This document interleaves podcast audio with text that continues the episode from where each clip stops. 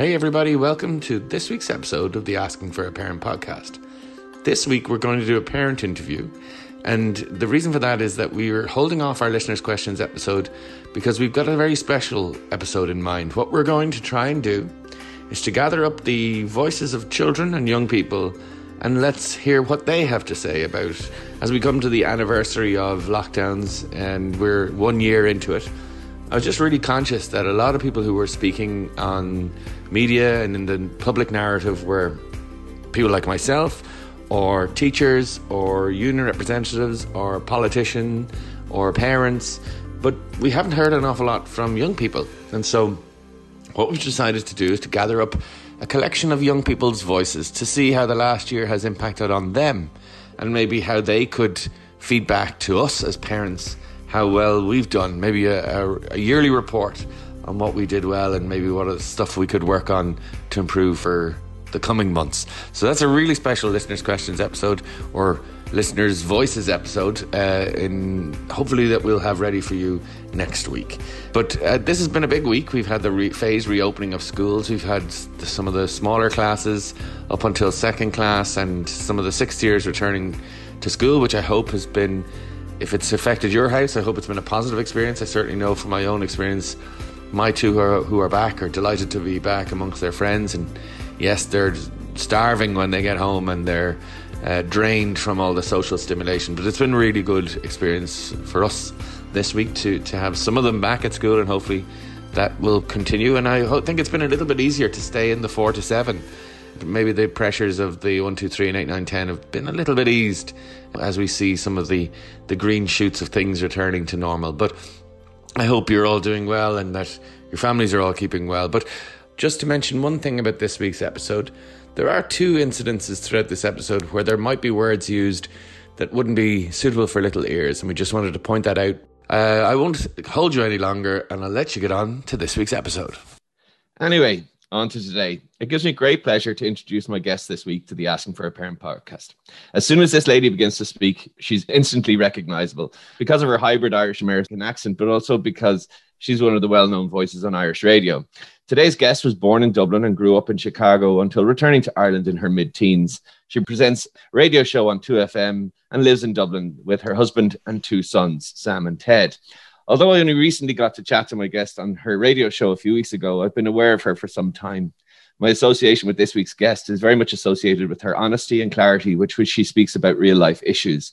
I hope she won't mind me saying, but I've always admired her contributions to the public narrative around the pressures of body image, mental health pressures, and of course, her courageous account of living with a diagnosis of cancer. When some well-known figures begin to talk about these topics that are close to my heart, I often feel anxious that in some ways they won't do the topic justice.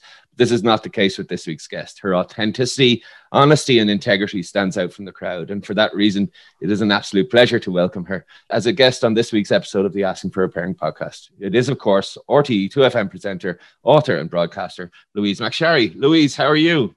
Jeez, that introduction, I was nearly in tears. Thank you very much. That's so kind. I, am very well, thank you. I have childcare, so I'm very well. Where, how has it been? Obviously, we're approaching, to give listeners context, we're approaching the anniversary of 12th of March 2020 lockdown. Uh, we've had 12 months of this shit show, excuse my language. but how has it been for you? How have you been managing it all? Now when I look at it, I would say it's been fine, but it was really difficult at the beginning. You know, when we didn't have childcare for the kids, um, and when everything was new, uh, and so worrisome. You know, I was really worried about how, particularly my older son, was going to respond to everything. He's super social. I found it very hard. He found it very hard. It was very hard for all of us but you know he was also at a particularly difficult age. So now things are so much easier um partially because of course we have childcare but also because he's a year older. Um and that year between 3 and 4 is a huge year I have learned in terms of, you know, just even being able to be slightly reasonable. So, yeah, overall, I'd say it's been fine. We're very lucky. We both have jobs and we have had childcare for the bulk of it.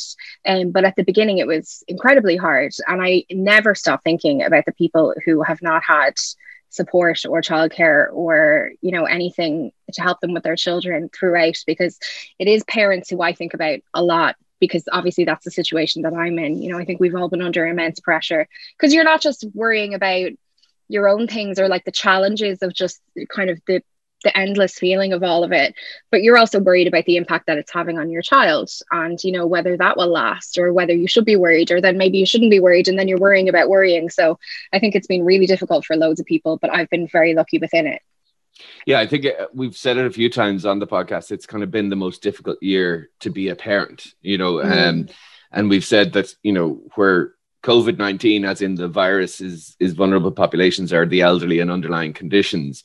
The lockdown vulnerable population are children. You know, from the mm. point of view of missing out on all those important parts. I mean, when you talk about uh, that three to four age group and the introduction of some degree of reasonableness. And you know there's also an awareness that comes with that as well. So they're more acutely aware of the absence of friendships and hobbies. Yeah. and and you make a really good point because i think the more sociable children have actually suffered more. Yeah mm. it, when when i see young people it's the ones who were heavily involved in sports and outreach and linked in with lots of communities and had lots of tribes that actually are finding it much more difficult. The, the children who are a little bit more pre-COVIDly isolated have kind of been able to manage a little bit better. It seems very unfair that the more social children have almost had more imposition in that way. Yeah, I have friends who have kids who who love being at home and that's their personality. They like to be at home, they like to be with mom and dad, they like to be cozy. And like I'm not saying that those children haven't had their own struggles within the context of all of this, but my son never wants to be home. Like never. That is the last place he wants to be. Ever since he was able to talk he was out out out. You know that was all he ever wanted to say. And he loves being with other children. And it doesn't matter what age they are. Like you know my my husband had him in the park on saturday while i was at work. And apparently he was walking around the playground going anybody want to be friends with me? Like he's super outgoing. And he just wants a group to be with. He doesn't care how old they are or what game they're playing. He'll play any game so it was really hard at first. And it was hard because I didn't know how much to explain to him. You know, if it was only going to be a brief thing, which I foolishly thought it was at the start, you know, I didn't want to bring in too much kind of big world thinking or serious stuff in. Now, obviously, I did as time went on but yeah, he is a kid who wants to be out. He wants to go somewhere. That's another thing he asks for all the time. He misses his grandparents. He just misses life.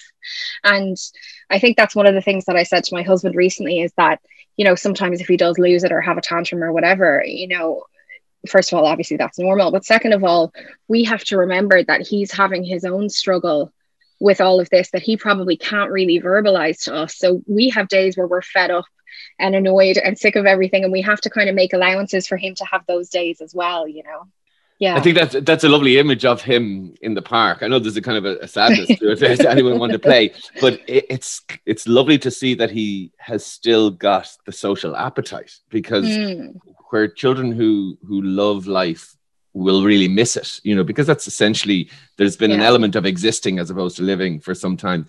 But what has happened in in many cases is, and I've seen it, children who now fear life. Do you know what I mean? So, uh, and that anxiety being a, f- a fear of life. So yeah. when when you see your lad out in the park saying, "I do want to play," it's there's something lovely about that. His appetite for socialness hasn't changed, and I, yeah. I, I think I see a lot of adults with that. I was only talking about this recently about you know, it's very hard to shoot the breeze at the moment, you know, because yeah. we don't have nights out that we can talk about. We've no holiday plans. We've no, there's no currency for conversation. So yeah. something like a chat almost becomes something you have to prepare for. Like, what will I talk mm. about? And yeah. and it can be something that used to be enjoyed becomes a little bit like work.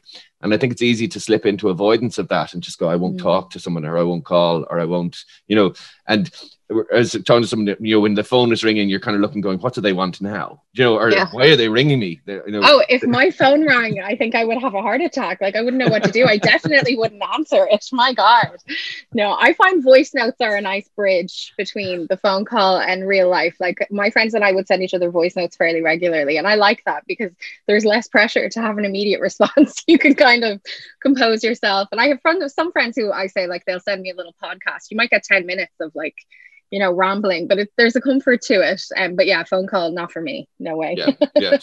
Um, but hopefully now, as I say, with vaccines on the horizon and everything else, we will be getting back to shaking hands and hugging and mm. having a mm. pint and doing all those things that that have become so absent from our lives for the last 12 months. So interestingly, I was trying to read up a little bit about your own upbringing, Louise. And mm. uh, w- w- in the podcast, we often talk about that our own experience of being parented is the only template we have for becoming parents. And mm-hmm. many of the, the research that we would look at says that that influences it, whether good or, or bad. So we either say, I'm going to do it exactly like they did, or I'm going to do it exactly differently. And it almost shapes our expectations or our value system around mm-hmm. parenting. And, and I know you've spoken a lot about things in your own life. What what was parenting, being parented like for you, and how has it impacted on how you do it now? Well, it's impacted very heavily, and I suppose I'll explain that in once I explain the kind of foundation. So, um, parents being parented for me was a mixed bag. My parents biologically were uh, Deirdre and Winston, and my dad Winston died when I was three of cancer. My mom, Deirdre, my biological mom, was an alcoholic and she had been drinking to a problematic extent, but you know, not so badly before he died. And then after he died, it became a huge problem and was a problem in our lives until I was uh, seven. And then I moved in with my aunt and uncle who kind of took over. So Deirdre and Winston were like super loving parents, really affectionate. I don't unfortunately have very many memories of Winston but uh, you know, my biological mom, I I have a lot of memories of like, you know, I was our relationship was definitely toxic uh, because I was stepping into the parent role quite frequently at like five and six, pouring booze down the sink and walking home from pubs and all kinds of stuff like that, which isn't great, obviously. But when she was good, she was amazing. She was so loving. Like I never questioned that I was loved, which I always think is the thing that has stood to me through life. That love and what I've learned about attachment theory means that I know that I had that foundation from when I was very small. You know, she did things like my brother got a BMX bike for Christmas one year and she wrapped the bike, but like every spoke, like every inch of the bike was wrapped. You know, our Halloween costumes are always made really carefully. One of the girls across the road couldn't have a party one year for her birthday because her parents were having work done in the house. So, you know, she had a party for her in our house. When she had it together, she was amazing, which is actually the real tragedy of it all but then obviously what, what ended up happening basically was her drinking was really bad and she'd been into treatment a couple of times and eh, you know she hadn't managed to kick it. And um, she was getting more and more pressure to kind of you know well she was in trouble basically. You know everybody was hassling her about her drinking and i think my grandparents had had tried to maybe potentially get me and my brother to move in with them instead of her. So she applied for a visa and we all moved to america um, to get away from the problem, basically. And then when we got to America, things just got really bad. And, um, you know, we were in very dangerous situations. And eventually it was decided that it wasn't appropriate for us to live with her anymore, both by, you know, the system and by her. Uh, she did it willingly. And my aunt and uncle, who were only 25 and 26, overnight took in a five year old and a seven year old. so that was a very different experience of parenting because they were 25 and 26 and they'd never had kids and they hadn't had us from babies and they did w- the best thing that they thought they could do which was they were super super strict. And they were not very like physically affectionate and you know they we weren't really like an i love you kind of house. And that was quite a sharp contrast to what i had been experiencing before so I think I found that quite difficult. And then, unfortunately, my uh, my uncle, my adoptive father, is also an alcoholic. He's recovering, which is fantastic. But uh, you know, there was a lot of problem drinking through my kind of the rest of my childhood, and then through my teens. So I never had a safe anchor, really, which I think made me super independent, sometimes to a problematic extent. and definitely made me think a lot about the kind of parent that I want to be. And I would say that there's really nothing accidental about the way that I parent my kids. Like I think about everything very carefully, and I'm sure everybody does. Um, but I think a lot about the lasting impact, what messages I'm sending them. You know, the question I ask all the time is do they know that they're loved? and i honestly feel like if they if they know that they're loved and if they feel happy and safe which i didn't i didn't really have all of those things all the time or most of the time. But if i have if i can give them those things then the rest of it actually isn't that important. Um so i guess the things that i felt were lacking for me are now the most important things for me with my children. And that that i'm fascinated by the experience of the safety of love and the intermittent unsafety of being the child of an addict, which is one where you are typically overly responsible, high levels of un- uncertainty. But the the warmth and connection that your mum had when she was, as you say, on the straight and narrow and things were going well. Yeah. There's a lovely you mentioned attachment theory and almost that the hardwiring of the relationship was done through that and then that allowed you to kind of absorb the other bits and the, uh, uh, uh, you mentioned attachment theory and I, when you were talking i just thought about harry potter and i don't know why i thought about harry potter mm-hmm. but there's the his mother's love when she was there was the thing that sustained him so that the, the yeah. whole message is that that that allows you that resilience yeah. uh, even to withstand the trauma or the upset of whatever that might yeah. be and, and you seem to talk in those terms that connection to your mum and then flipping over to the, the adoptive parents and the strictness and the perhaps lack of physical open expressionable uh, emotion. How did you manage that louise? Or do you remember how you coped with the, the gear change? Um i mean i think in fairness to them it's not that they were like cold and you know we didn't get hugs or anything at all particularly when we were small kids but you know and and they were really doing their best like everything was coming from the right place.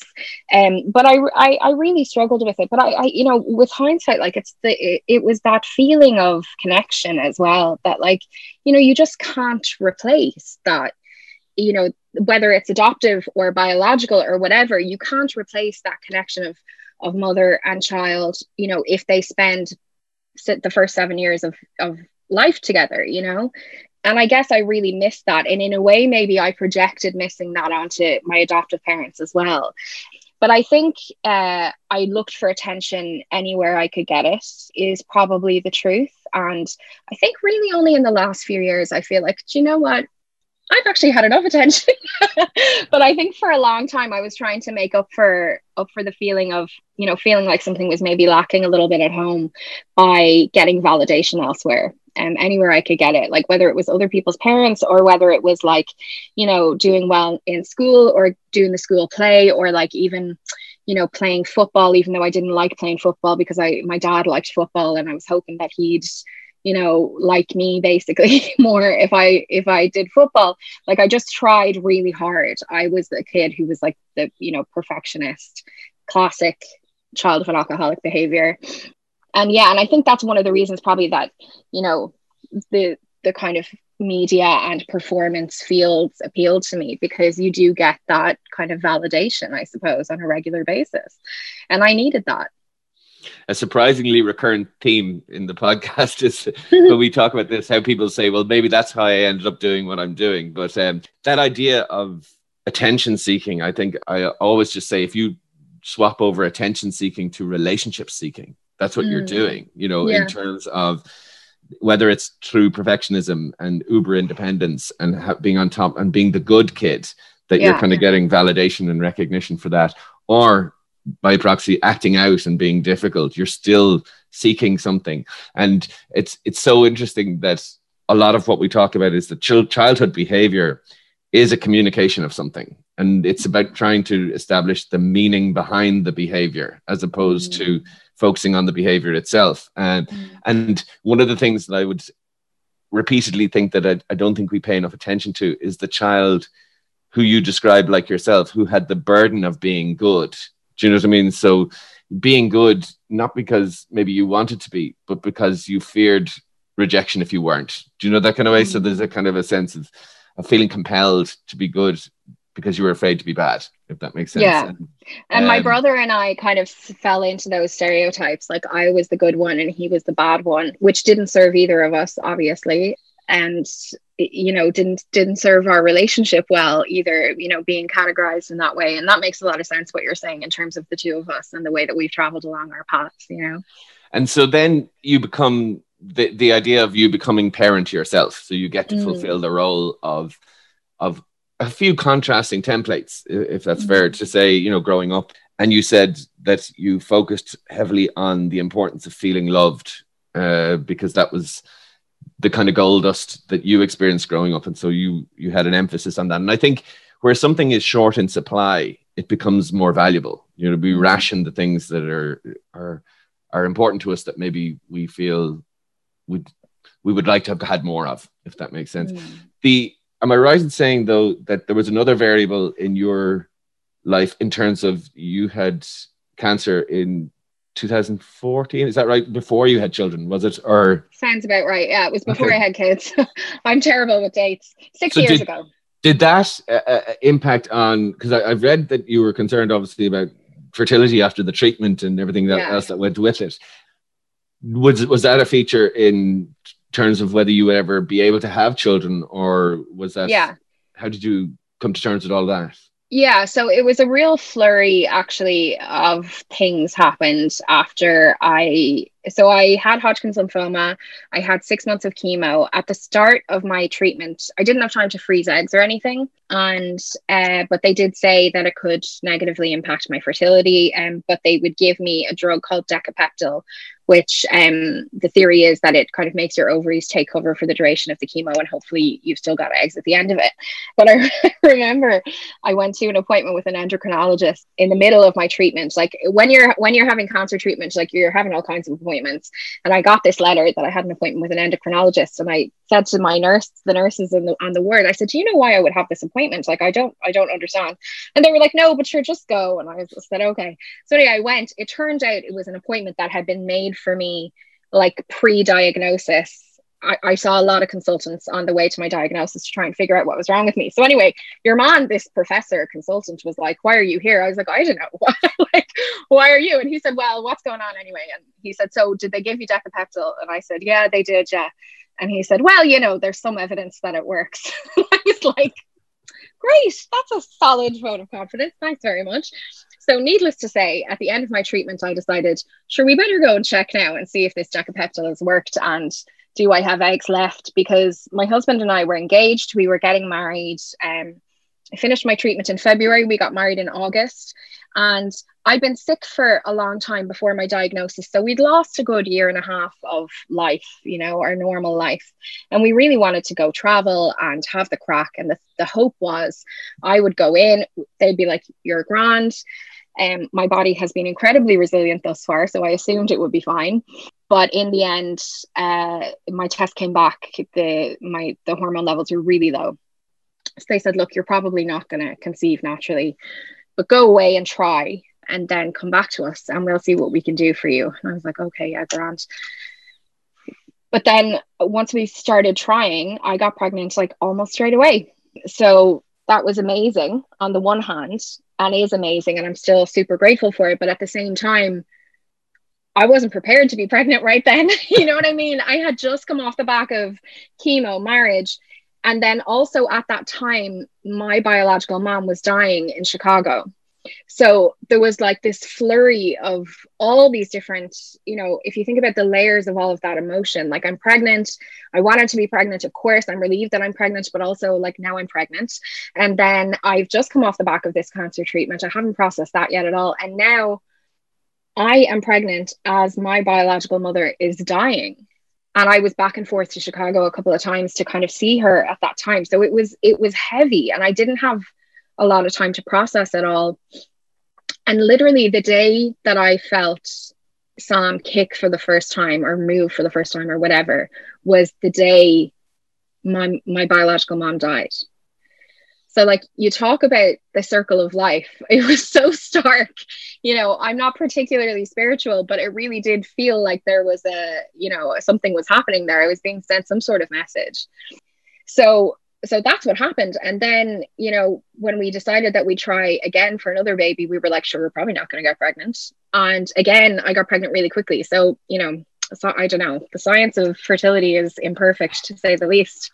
And and when you said about you know your body is incredibly resilient and it would prove to be so, but emotionally, how does all that adversity? How do you manage that? I'm just trying to think of yeah, as you say, all those layers of being pregnant, mum very unwell, you know, the uncertainty of it all, having just been through a fairly major uh, life event uh, and mm. trying to find your way out of all of that my guess is you were all over the shop. Is would that be a reasonable? So I am incredibly good at compartmentalizing, like to a dangerous extent. And I tend to just get on with it. Um, and that was my kind of that was what I was doing when I got sick. You know, I had he said to me, you know, you have cancer. I was upset for a few minutes. I cried a few times over the next couple of days, but then I was like, let's get it together. 80% chance you're going to be cured after six months. That's what's going to happen. Um, and I don't give myself a lot of time to feel sad or like mad or resentful or whatever. No, I mean I do feel those things, but like in a serious when when it's a big serious moment, if it's too painful or too much to think about, I tend to just kind of one foot in front of the other and get on with it. So it's really only in the last few years that I've been processing everything. At the time, I felt kind of fine, you know, it was obviously it was it's the stuff with my mom is still so complicated. Um, I it's going to take me a really long time to get to a peaceful place with it.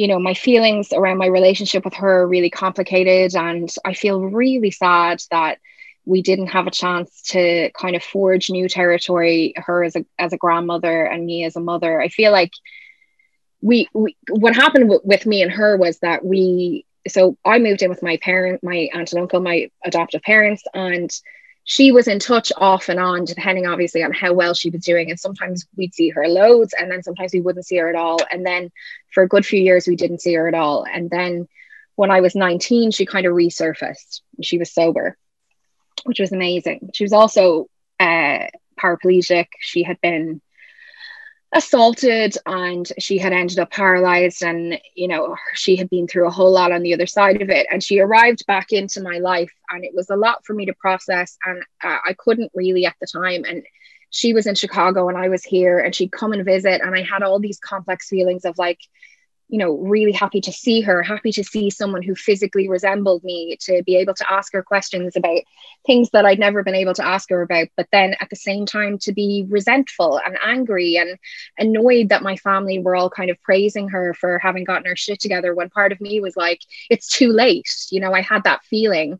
But then the rational brain who had you know spent years reading about addiction or whatever is having the argument with myself of like it's not her fault. She was sick. She couldn't you know she couldn't do any different than what she did. But then the i guess the inner child or like the emotion is like no fuck that. Sorry pardon my language but like you are allowed to be upset and angry about this. So i had all of this conflict in my feelings around her for years for, uh, for the rest of her life unfortunately and when it came down to it, and when she was sick and dying, I flew to Chicago because I could not be with her.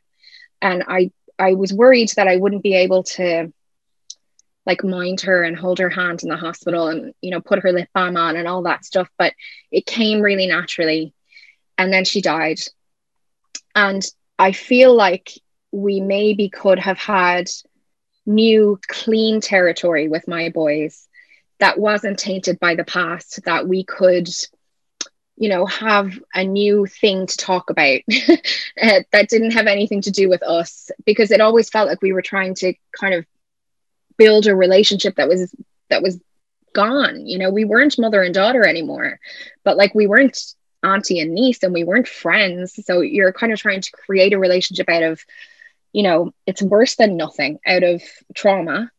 And i think it would have been really great if we'd been able to have that time together. And then of course parenting my own children has brought up all kinds of stuff for me in terms of how I was parented and how how things were for me as a kid. And it's brought a kind of a grief uh, and a real sense of loss for what I didn't have you know? Like I'm so glad that my children have the home that they have and they're having the lives that they're having.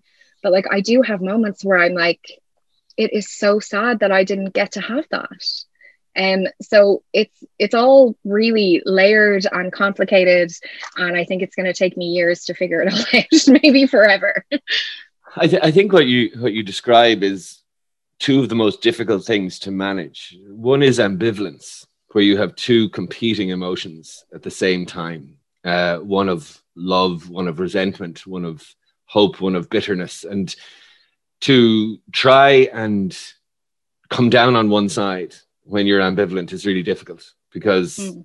maybe it's impossible. Maybe ambivalence is where it needs to be, as opposed to trying to find some sort of destination of resolving something. Maybe it, it has to remain a little bit grey, and a little bit unresolved. But then the second one is regret, and I think mm. second to shame, regret is probably the, the the worst emotion to try and manage because it's something that is very difficult to undo or to redo or uh, a do over of some description. And so there's something about coming to terms with regret as well. Um, and many times we try and compensate by maybe over investing in our own parenting role or you know trying to say well i'm going to be absolutely perfect or i'm going to in some form of reparation to try and mm. make up mm. for it but the ambivalence of parenting is difficult because yes and we the joy of it is wonderful but the anger and the sacrifice of it is real too. And oh, so yeah. the idea of trying to hold it together as am i a good parent or a bad parent? Uh, when in actual fact we are all both is really challenging but it just brings it all to life doesn't it? In terms of the when you're in the role that you may have been critical of it it holds up a mirror that sometimes is uncomfortable, but also mm. aspirational. And and I, I can just imagine it's a cocktail of emotion when you have an ambivalent relationship with your own parents anyway. And and one of the other contributors we talked about uh, was Mairead Ronan. She talked about her mum died just before she was born, or her first was born, and so yeah. trying to be a mother without a motherly template in your life, and how discombobulating that was that you don't have almost a, a an active reference point to kind of yeah. bounce things off and you're kind of feel very alone in that role uh, uh yeah. in that way. So given that all of that was in the mix what is parenting what's the parenting challenges or what are the struggles or, or how is it how is it for you? So i found the first year of being a parent incredibly difficult. I, w- I think i was shocked. Like i think i was in shock. I ha- i wasn't no one can prepare you for it and i know that's a cliche but it is the truth. Um, and i couldn't i couldn't seem to get over the sacrifice. I found it really hard to accept that i wasn't going to be able to live my life the way that i had previously. And i think i also was resentful of the fact that i'd lost this big chunk of you know time that i should have been able to you know be on the ras or whatever and um, because i was sick. So it was a tough year, you know, it was a really tough year. Um, and I remember kind of coming out of it and like, you know, I hate to say this, but I think it's really important that we acknowledge these things. But I remember going to bed every night and like I wouldn't I wouldn't look in on Sam. I I was just like, I just can't even if he wakes up, I just can't even deal with him. And at some stage it changed from that to I couldn't go to sleep without looking in on him. And I still look in on him every night. And I remember feeling, okay, I'm okay. I, I'm I'm there. You know, I'm this is I'm I've come out of whatever the worst of that was, you know, whether it was postnatal depression or whatever it was, you know, I'm okay now. And my experience with my second baby was like completely different. I I loved every bit of it. I loved him being a newborn. I loved the time when he was glued to me. I didn't feel any resentment whatsoever. My life had changed already, you know, so and I had accepted it. Um, but it was that life change. It wasn't Sam. It wasn't, you know, it was the change of life that had that I found it very hard to come to terms with. You know, and it's been, my God, it has been a roller coaster. Like, you know, Sam is uh, oh, how would you describe him? Like he's a he's a real personality, but like he he's a very stubborn and headstrong little guy, you know. I think spirited is the, spirited, the, the euphemism yes, for that. Yeah. I've heard that before. He is very spirited. Um, and at times, you know, it was really tough with him, but it's such a joy now to see who he is. And, you know, he's really, I'm really proud of him. You know, he's, he's come such a long way and I'm proud that we've kind of gotten through it. And now I think Ted is getting a much easier rise ride, excuse me, as a result, because I just find everything easier now the second time. Because, like, okay, so at the moment, Ted's favorite thing to do is to watch music videos on TV. He has no interest in any other TV, but he loves music videos. And he'll just, he says, Sean, which it means song, and that means he wants to, yeah. But he will only wa- want to watch like 10 seconds. And then he's like, no, and and he'll do that he would do that you if you let him he would do that for a full hour and he wouldn't be happy with anything but he would be happy with the process and like it's driving my husband nuts. But i'm just like it's gonna pass. You know i know that whatever the the worry is or the stress or the you know the frustration or whether it's that you know they won't sit still to have their nappy changed or Isam went through a really bad phase of slapping us in the face which was just really hard to stomach I know now that whatever it is you know 99% of the time it's going to pass and you'll move on to something else. So I just don't get stressed in those I don't get bogged down in those things anymore. Whereas the first time around I really did. So I think I've just, you know, it's definitely mellowed me out in lots of ways. It's, I have so much more patience than I ever had. And and yeah it's been a real roller coaster but i'm so happy now with my two guys. And i i really feel so lucky that i have the two of them. You know their relationship together is so beautiful to watch now. And you know i'm really glad that my body was able to you know produce a brother for sam because i think that's a really special thing and you know it would have been fine if we didn't but like i feel very lucky so yeah, it's been all over the shop, but it's good right now. and I think you you hit on a really important point. I mean, as you were talking about the the kind of build up to your first pregnancy, the mm. the mental health practitioner in my head was just going through the tick list for postnatal depression. Every risk yeah. factor was there, but again, that ambivalence around wanting to have see him all the time and then the sacrifice. And and we don't talk enough about the sacrifice. And i think there is this narrative are you're lucky to have them and yeah. you know smile and get on with it. And uh, I, I think there's of course there's an element of that. But having a child is utterly life changing from the point of view of and it might be you know i used to play five aside three nights a week when he was born i didn't and you know and people say oh you'll never sleep again you know the, the sleep thing becomes the currency of it but it's almost like the freedom to lie in is never there yeah. Uh, you know yeah. I had a lie-in in 2010, and I still remember it. but from the point of view of everything changing, and I do think that first child, the, there's a, a, phase called primary maternal preoccupation for the first six months where we're uh, we're psychotically involved in the child's well-being,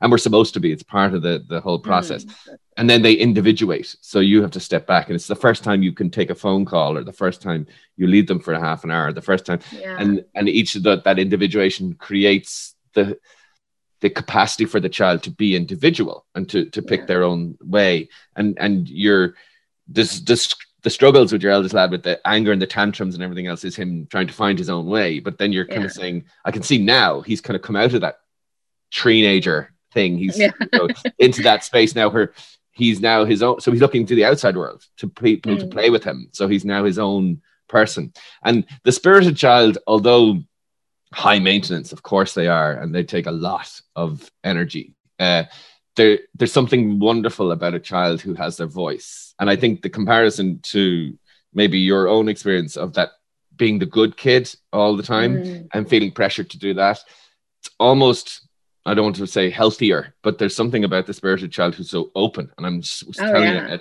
they externalize her is yeah. at least you you can manage that you can mm. deal with it mm. and it's the origin but I, I laugh at your little guy with the the music videos I, I am I right in saying you're you're fairly an anorex when it comes to music yourself and I think oh I'd be into Swift, music yeah uh, but uh, the idea that that you know wanting to change the channel every 10 seconds it might be just about having someone there to do that do you know what I mean that's visibility and so that's the fun do you know what I mean yeah. um you know, I, I always laugh at people saying, you know, the story time, you know, when we're reading the same story for the 10th time in a row, the child is not interested in the story time. Story time yeah. is about connection. About you yeah. being there and and and me captivating you for seven yeah. minutes. I've heard the night before Christmas 27 times in June. That doesn't it's not it's not the story that's of interest, it's the connection. And so yeah. I think sometimes it that the, the, flipping over the, the, the music videos every 10 seconds is is probably about connection as well.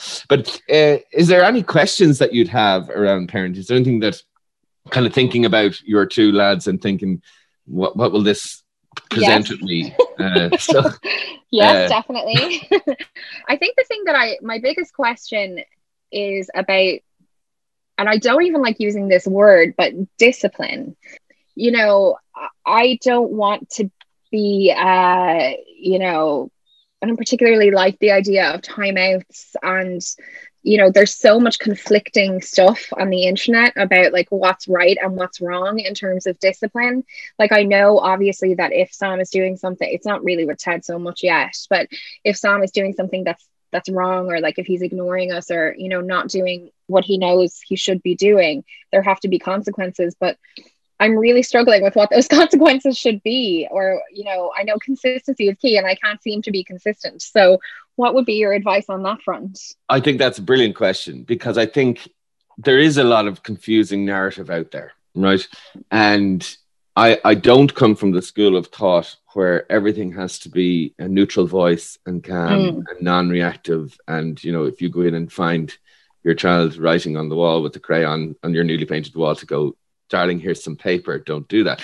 I think it, when you go, what? Yeah, that's a very understandable reaction. And I believe yeah. children need to see our yeah. emotional reactions. I, I yeah. believe need, it develops an emotional intelligence, obviously within reason, but the it's consequence, not not discipline. So there's yeah. a consequence to something. So it is it's the school of life that I can't do this and expect to get away with it. I can't demand treats and by creating more of a fuss, it means I get rewarded for it. So the consistency is in your approach, but I would always that, say that the it's intentionality is what we need to we are defined by our choices not our actions so if the child is two and they their intentionality is not developed so they're not going to know that striking their brother across the head is going to have the consequences of that whereas if they're 12 and they do it there is they're at an age of reason where intentionality is much more clear so yeah.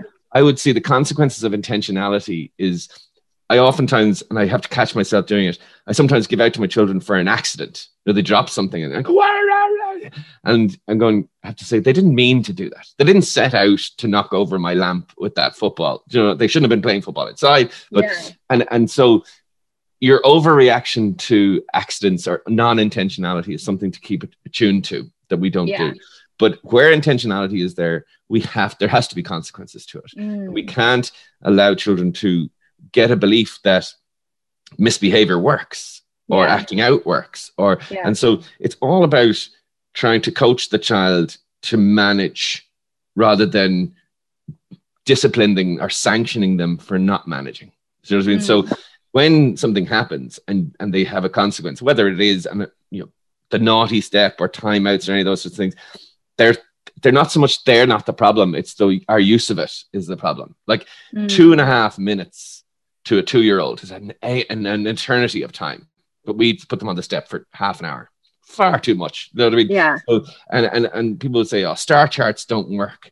The star chart does work. It's how you do it. You know, if you say, my child, you know, wets the bed and you know i'll give them a magazine if they can stay dry for six nights you're going to the child has never stayed dry for one night they're never going to be able to do six so for me it's always about um, are they unwilling or unable yeah. And if they're unable, they need an arm around the shoulder and the comfort and the support. If they're unwilling, they may need supportive direction, which is I want you to move from a position of unwillingness to willingness. Do you know what I mean? And, yeah. and it is it's it is about morality. It's about developing a social conscience. It's about developing an awareness of other people. It's about uh, uh a theory of mind that when I do that to you, that hurts you, and so my mm. actions have an impact on you. But developmentally, a child won't be able to understand that until they're about seven. So your two are very much going to be behavioral management. It's going to be a token mm-hmm. economy. So it's all rewards for good behavior and, you know, but what we do know and it's interesting, it comes up all the time. To incentivize some somebody, fear doesn't work. Fear gets Yeah. compliance. So if I'm afraid, I'll do what I'm supposed to do, but I won't necessarily understand why I have to do it.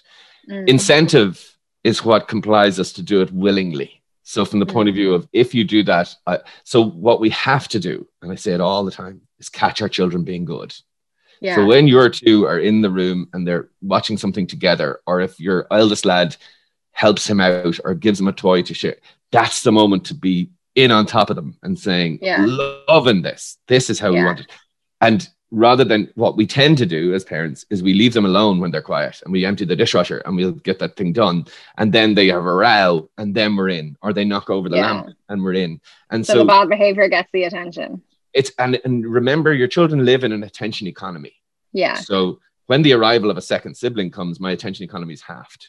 You know, when Mm. dad's not here, you're my attention economy. So it's we have to be sure that we're giving the attention to the right area, not the Yeah. wrong area. And notoriously, because life is busy, we attend to misbehavior far more than we attend to good behavior. And Yeah. again, that so I, I would be much more in the incentives camp Yeah. rather than the consequence camp. But I don't believe in the never raise your voice, never get Yeah. upset. Uh, I think children maybe need to see that, to be honest. Okay, well, that's heartening because I'm good at incentives. I'm good at praise, and I w- sometimes worry I might overdo the praise. but I'm good at praise and I'm good at incentives, but it's the consequences. So, what do you think are good consequences for a four year old then? I mean, I think i i in terms of the, it has to be short term, it has to be immediate, and it has Yeah. to be related to it. So, creating a consequence at the weekend for something they do on Wednesday, they won't have Yeah. the cognitive capacity to connect that. Yeah. But it- it's it's it's tokenistic. It it shouldn't, and it doesn't have to have real life impact on their lives. Yeah. It's about it's about them recognizing your disgruntlement at what they have done, and uh, and maybe just disapproval. You know, that Yeah. wasn't the right way to manage that situation. So it doesn't have to be the the consequence doesn't determine the level of uh, insight. You know, so Yeah. whether I sit on the on a step for twenty minutes versus st- uh, two and a half minutes, it doesn't make my awareness of what I did any. You know, the, the crime doesn't have to match the, match the time, if that makes sense. Yeah. But but it is about doing it immediately, doing it clearly, and doing it very short, but repairing it. So when Yeah. and, and and it is about you know sending you to the, the to your room to think about what you've done. Do you know what I mean? Yeah. People tend to not go in the room and think about what they've done. They think about how much they hate you for putting the consequence Yeah. in. Yeah. um, but it's the return after is the most important. That's the conversation where learning takes place, not Yeah. in the room. It's Yeah. the reuniting them back where you Yeah. say, Well, what did you do wrong there? What are we going to do next time? I Yeah. don't like being across with you and I don't want to be cross with you. So let's try Yeah. So the reunition, that's where the effort is, not in the punishment. If that Yeah. Yeah. That makes sense. It does. Yeah. It makes total sense. Okay. Well, we're not doing so bad then. I don't feel Uh, like the one thing I away. would say, uh, one thing I would say is uh, the when you overdo the praise piece, uh, just one Yeah. a word of, of of alertness to that. Children who are we we we kind of have come into a place where we have we're very much encouraged to take to tell our children that they're special, and they are. They are special to us, right? Uh, that doesn't necessarily mean that they are special to everyone else from that point Yeah. of view. And so sometimes what we can do is in our praise and our reward, we overham the external variable.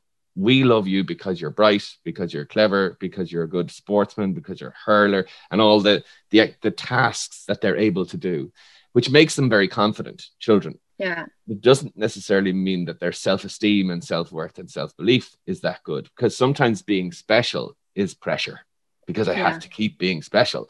And the idea of being able to see the limitations of my ability also puts a limitation on my expectation of myself. Do you know what I mean? To say it's actually Mhm. okay not to be good at that. It's okay to just do that for the crack and enjoy it. It's okay to not be the best, you know. And so the idea that by by definition, if everyone is special, nobody is special. Do you know Sure. I mean? So we have to be very careful around that. But encouraging the internal variable is Mm. way more because society and, and you've spoken about this a lot is that we we focus very much on the external variable. So Yeah. body image, weight, you know, and what I would say is our society is becoming Tinderized from the point of view of your profile picture, your funny one line, that decides whether you get swiped left or right.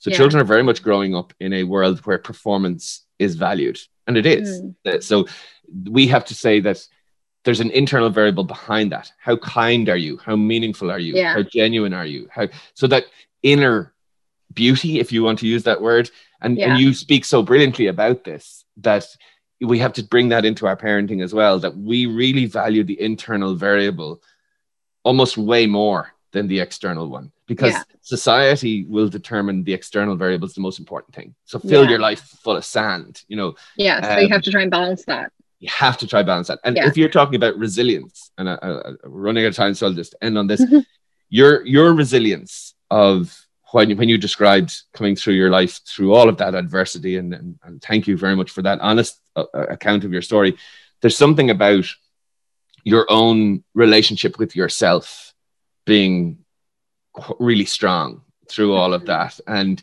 i'm guessing that went through periods of being better than others. Of course it did. But yeah. there was something about that. And it's it's visual visual in your work and in your narratives and and in the topics of your book where that relationship with yourself is so core that if you don't have a good relationship with yourself doesn't matter you know yeah. what everyone else thinks. And for me that seems to be a real focus of robustness and a pillar that has helped ground you in all of that yeah. now we all have that tendency to throw something up on the shelf and I'll do it later. And you talked about compartmentalizing, you know, in some ways as, and yes, that's a very good short-term coping strategy, but sometimes that shelf just comes down yeah. when you lob too much stuff on it. Yeah, uh, and there's, sure. a, there's a cost to that. But the that relationship with yourself, if you parent with that in mind, it's not so much, yes, of course it is that we know that we're loved and we know that we're cared for. But if your children can decide and make good decisions around what is important. So my my value system, my core beliefs, my social awareness, my empathy, all of these things, that just makes them resilient because they won't sweat the small stuff yeah. if they value the big stuff. Yeah. But unfortunately, as we parent in a contemporary world, a lot of the small stuff gets a lot of value. And they're told everywhere to value the small stuff. You know, how you look, mm what labels you wear, how many followers you have, all that sort of stuff. So the counter narrative has to come from the parent, which is yeah. saying, I'm not going to, and as parents, sometimes we fall into that trap of valuing the external variable too much as well.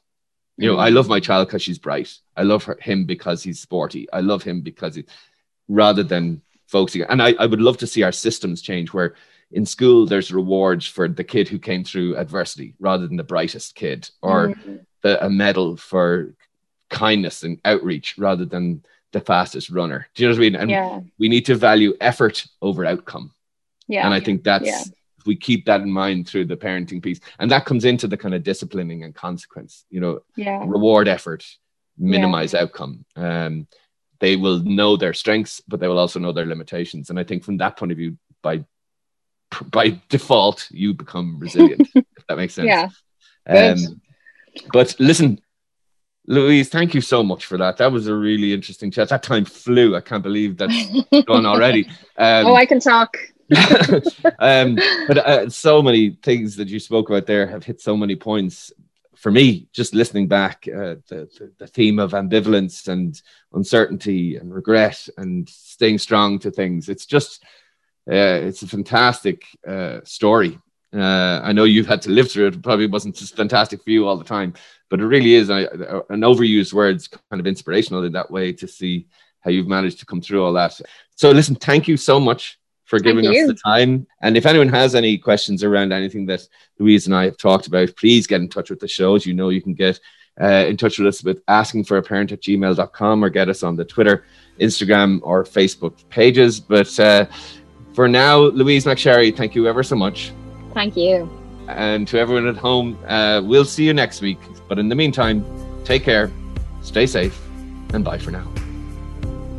That was the wonderful Louise McSharry there, and a really interesting conversation. That conversation flew. I mean, there were so many things that we touched on and talked about uh, around the importance of her own parenting template growing up with the uncertainty of addiction and having to kind of become, I think, older, younger, maybe was part of the issues that she described, but also her journey towards recovering from her cancer diagnosis and then becoming a mom herself. It really was a powerful story and one that uh, I really got an awful lot from. And, uh, you know, the importance around catching children being good and, you know, making sure they know that they're loved and cared for and the importance of all of those things really highlighted some of the core elements of parenting and some of the things that we oftentimes have to remind ourselves of. So, a very special thanks to Louise McSharry for her insights, honesty, and time. And I hope you all enjoyed listening to her story as much as I did. So, until next time, take care, stay safe, and bye for now.